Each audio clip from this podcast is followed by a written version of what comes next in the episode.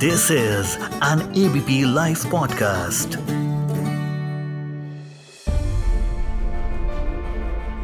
मालदीव्स, वो जगह जहाँ बॉलीवुड सेलिब्रिटीज काम से छुट्टी मिलते ही अक्सर घूमते पाए जाते हैं। वो जगह जहाँ बहुत से कपल्स हनीमून डेस्टिनेशन के तौर पर जाते हैं। Yes it's Maldives. लेकिन आजकल ये मालदीव्स हॉलीडे डेस्टिनेशन के रूप में नहीं, बल्कि पॉलिटिक्स की वजह से काफ़ी चर्चा में है। मालदीव्स के नए राष्ट्रपति बने हैं, मोहम्मद मोइजू इनकी जीत हुई। और आपको ये बता दें कि 2023 के राष्ट्रपति चुनाव में मोहम्मद सुलेह के खिलाफ मोहम्मद मुइजू ने जब अपनी दावेदारी पेश की तो उन्होंने इंडिया आउट का नारा दिया था। ये कहा था कि भारतीय सेना को वो मालदीव से बाहर निकाल के रहेंगे। तो अब जब मोइजू मालदीव के नए राष्ट्रपति बन चुके हैं, इंडिया के लिए ये काफ़ी चिंता की बात है। लेकिन आपको आज इतिहास के पन्नों में भी लेकर के चलेंगे। भारत और मालदीव की दोस्ती कितनी पुरानी है, कैसे हुई ये दोस्ती, और कैसे इस दोस्ती के बीच खटास आई है। इन सब के बारे में आज डिटेल में बात करेंगे ऑन एबीपी लाइव पॉडकास्ट मैं मानसी हूँ आपके साथ लेकर के एफआईआई मेरे साथ में जुड़ने जा रहे हैं। जय हिंद मानसी जी, ये मेरा सौभाग्य कि मैं आपके चैनल पे हूँ। मेरा नाम लेफ्टिनेंट कर्नल जे एस होडी है। मैं एक रिटायर्ड आर्मी ऑफिसर हूँ और मैं डिफेंस और स्ट्रेटेजिक अफेयर्स एनालिस्ट हूँ। Thank you so much ABP live podcast के साथ जुड़ने के लिए। सबसे पहले सवाल तो मैं आपसे यही कहना चाहूँगी कि अगर आप उन स्टोरीज को बताएँ जब भारत और मालदीव की दोस्ती की मिसालें दी जाती थी क्या कहानी है? मानसी जी भारत और मालदीव का जो रिश्ता है वो दशकों पुराना है और वो शुरू से ही बहुत अच्छा रहा है। लेकिन पिछले कुछ समय में थोड़ी सी खटास आनी शुरू होगी मालदीव के साइड से मालदीव जो है वो भारत से 2142 किलोमीटर की दूरी पे है और भारत पहले देशों में था जिसने मालदीव को रिकग्नाइज किया। जब मालदीव को अंग्रेज़ों से आज़ादी मिली 1966 में और हमारे हिस्टोरिकली भारत और मालदीव के बहुत ही अच्छे संबंध रहे हैं चाहे सामरिक तौर पे चाहे सैनिक तौर पे चाहे आर्थिक तौर पे या फिर चाहे कल्चरल तौर पे दिसंबर 1976 में दोनों देशों ने मैरिटाइम बाउंड्री ट्रीटी साइन की और 1981 में दोनों देशों ने कॉम्प्रहेंसिव ट्रेड ट्रीटी साइन की। दोनों देश कई देशों के साथ फाउंडिंग मेंबर्स भी थे जब स्टार्क बना 8 दिसंबर 1985 को। और दोनों देशों ने साफ्टा भी साइन किया जो कि South Asian free trade agreement है 2004 में। अफ़गानिस्तान पाकिस्तान बांग्लादेश भूटान नेपाल और श्रीलंका के साथ। तो अब तक हमारे जो रिश्ते थे बहुत अच्छे चल रहे थे। तीन नवंबर 1988 को एक कू हुआ जिसमें एक जो बिजनेसमैन था मालदीव का उसका नाम था अब्दुल्ला लुत्फूफी। Okay. उसने कुछ आर्म्ड मशीनरीज थे P L O T E के जो कि people's liberation organisation Tamil Eelam Sri Lanka से आए थे। तो इन लोगों ने कोशिश की सत्ता लेने की सैनिक ताकत के ज़ोर पे। और तब मालदीव के राष्ट्रपति थे ममून अब्दुल गयूम। और अब्दुल गयूम ने फिर भारत को फ़ोन किया। और तब हमारे प्रधानमंत्री थे श्री राजीव गांधी। उन्होंने फ़ौरन हमारी 50 इंडिपेंडेंट पैरा ब्रिगेड को आगरा से एयरलिफ्ट कराया। और महज नौ घंटे में हमारी सेना वहाँ पहुँची। और उन्होंने पूरा जो ये लोग थे जो सत्ता लेने की कोशिश करते थे उनको पकड़ा और वापस जो पावर थी वो अब्दुल कयूम को दी। लेकिन सब कुछ बदला 2013 में। 2013 में क्या बड़ा बदलाव आया कि 2013 में शी जिनपिंग चीन के राष्ट्रपति बन गए। Okay. और उन्होंने सितंबर 2013 में जब वो पहले अपने विदेशी दौरे पे गए एज दी चाइनीज़ प्रेसिडेंट वो तजाकिस्तान गए और वहाँ पे उन्होंने अनाउंस किया O B O R one belt one road initiative जिसका नाम बाद में बदल के हो गया B R I belt road initiative okay इसके तहत शी जिनपिंग ने कजाकिस्तान में ये ऐलान किया कि चीन अपने आर्थिक विस्तार के लिए जगह जगह पे पैसा इन्वेस्ट करेगा इंफ्रास्ट्रक्चर के लिए। और मालदीव उन चुने हुए देशों में था शुरू में जो कि चीन ने यहाँ पे पैसा लगाना शुरू किया। और उसके बाद सारी जो हमारे रिश्ते थे भारत और मालदीव के उसमें मालदीव की तरफ़ से खटास आनी शुरू होगी क्योंकि मालदीव को चीन के पैसे की ताकत ज़्यादा दिखने लग गई। इनफैक्ट हुआ क्या कि 2014 में हमारा भारत का एक डीएमआर ग्रुप है जो कि बहुत बड़ा एक बिज़नेस हाउस है। उन्हें एक कॉन्ट्रैक्ट मिला था मालदीव के एयरपोर्ट को एक्सपैंड करने का।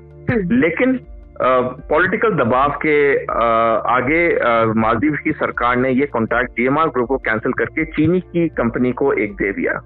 और उसके दो साल बाद 2016 दिसंबर में एक चीनी कंपनी को मालदीव के एक द्वीप में जिसका नाम है फेदुहो फिनोलहू द्वीप हम्म। जो कि महज तीन नॉटिकल माइल है माले से। माले मालदीव का कैपिटल है। हम्म। तो ये जो द्वीप था इसको एक चाइनीज़ कंपनी ने 50 साल की लीज पे ले लिया। और तब काफ़ी अटकने शुरू हो गई कि इतनी बड़े टाइम के लिए लीज लेना एक द्वीप ये कोई बहुत बड़ी चीज़ होने वाली है वहाँ पे। हम्म। और फिर चीन ने उसके बाद जो अपना बेशुमार पैसा वहाँ पे लगाना शुरू किया। तो जितने भी बड़े वहाँ के राजनेता थे उनका सारा झुकाव आस्ता आस्ता चीन की तरफ़ बढ़ना शुरू हो गया। और अब जो नए इनके राष्ट्रपति चुने गए मोहम्मद मुइजूस उन्होंने वो तो ओपनली कहते हैं कि उनका झुकाव चीन की तरफ़ है। उन्होंने इलेक्शन जीतने के बाद जो सबसे बड़ा ऐलान पहला किया वो ये क्या कि भारत के जो पचहत्तर सैनिक हैं वहाँ पे उनको वापस भेजा जाएगा। अब हमारे ये जो आपके दर्शकों को एक चीज़ समझनी बहुत ज़रूरी है हमारे जो पचहत्तर सैनिक हैं ये वहाँ पे आखिर कर क्या रहे हैं? एग्जैक्टली exactly, यही मेरा क्वेश्चन भी है कि आखिर क्या कर रहे हैं और क्यों इंडिया आउट का कैंपेन दिया गया? एग्जैक्टली तो ये जो जब यूपीए की सरकार थी तो उन्होंने दो हेलीकॉप्टर गिफ्ट किए थे मॉलडीव को। ओके। और जो वर्तमान एनडीए सरकार उन्होंने एक फिक्स विंग एयरक्राफ्ट गिफ्ट किया था मालदीव को कुछ साल पहले।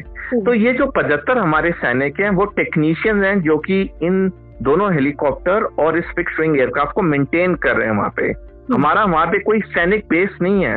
ये सिर्फ़ वहाँ पे उनके दो हेलीकॉप्टर और एक फिक्स विंग एयरक्राफ्ट के मेंटेनेंस के लिए है। और जो आपने सही कहा मासी जी जो ये कैंपेन जीते मुजू साहब उनका मेन जो था वो इंडिया आउट इंडिया आउट क्योंकि उनके ऊपर इतना चीनी दबाव था इतना चीन चीन वहाँ पे इलेक्शन में पैसा लगाया इनकी जीत के लिए कि ये तो स्वाभाविक था कि जब इतना पैसा उनको मिल रहा था तो उन्होंने चीन के पक्ष में ही बोलना था और भारत के विरोध में बोलना था। तो सारी जो मुहिम है इसके पीछे सिर्फ़ एक ही देश है चीन और ये सारी चीज़ें 2013 के बाद मालदीव की तरफ़ से भारत के तरफ़ हटास आनी शुरू हो गई। जी। अगर हम इसके नतीजे पर बात करें कि जिस तरह से अब इनका झुकाव चीन की तरफ़ है भारत के लिए ये इस तरह के नेगेटिव कैंपेन्स कर रहे हैं ऑब्वियसली इंडिया के लिए ये चिंता की ही बात है। तो अगर इस तरह से अगर रिश्ते खराब होते हैं तो किन किन चीज़ों पर असर पड़ेगा? मानसी जी ये भारत के लिए बहुत ही चिंता का विषय है। हमारे जो सात इमीडिएट नेबर है उसमें से पाकिस्तान श्रीलंका नेपाल का झुकाव तो सीधा सीधा चीन की तरफ़ हो चुका है। बांग्लादेश और जो म्यांमार है उनका भी झुकाव आस्ता आस्ता चीन की तरफ़ हो रहा है। श्रीलंका तो ऑलरेडी चीन की तरफ़ जा चुका है। एक भूटान बचा था जो कि जिसका झुकाव भारत की तरफ़ था लेकिन उस उनके भी प्रधानमंत्री ने जून के महीने में एक स्टेटमेंट दे के दिखा दिया कि वो भी उनका झुकाव चीन की तरफ़ शुरू हो गया है। अब एक मालदीव था जिसके रिश्ते भारत के साथ 2013 तक अच्छे थे लेकिन जब से चीन ने वहाँ पे इतना बड़ा निवेश किया है और अब ये इलेक्शन जीतने के बाद जो कि उनका मेन मुद्दा था इंडिया आउट तो ये साफ़ है कि भारत और मालदीव के रिश्ते अब पहले अब 2013 से पहले की तरह अच्छे नहीं रहे अब खटास मालदीव की तरफ़ से आ चुकी है। भारत के लिए चिंता की बात इसलिए है क्योंकि मालदीव एक बहुत ही स्ट्रेटेजिक लोकेशन पे लोकेटेड है। ये जो ईस्ट वेस्ट शिपिंग रूट के ऊपर है जो कि बहुत ही महत्वपूर्ण है इंडो पैसिफिक रीजन के लिए।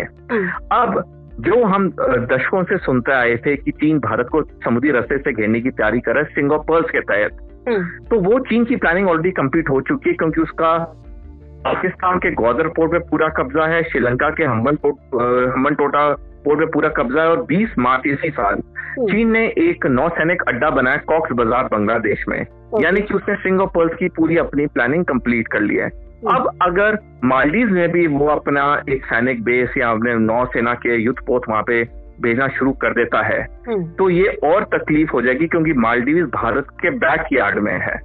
और क्यों क्योंकि जैसे मैंने आपको दूरी बताई बिल्कुल पास में ज़्यादा दूर नहीं है। तो वहाँ पे अगर चीन के युद्ध पोत आने शुरू हो गए तो ये भारत के लिए बहुत खतरे की बात है। दूसरी चीज़ है कि भारत को ऑलरेडी वहाँ पे पैसा निवेश हो रखा है वहाँ पे हॉस्पिटल बन रहा है दूसरी चीज़ों में हमने पैसा लगाया है तो वो तो एक चिंता की बात है, लेकिन पैसा इतना इम्पोर्टेंट नहीं है इस वक्त जितना जो कि स्ट्रेटेजिक जो implication strategic implication geopolitical implication बहुत ही महत्वपूर्ण है, क्योंकि चीन में अब सॉरी मालदीव में अब चीन के झुकाव की सरकार आ चुकी है। जी exactly thank you so much ABP live podcast पर जुड़ने के लिए, मैं मानसी हूँ आपके साथ। This is an ABP Life podcast.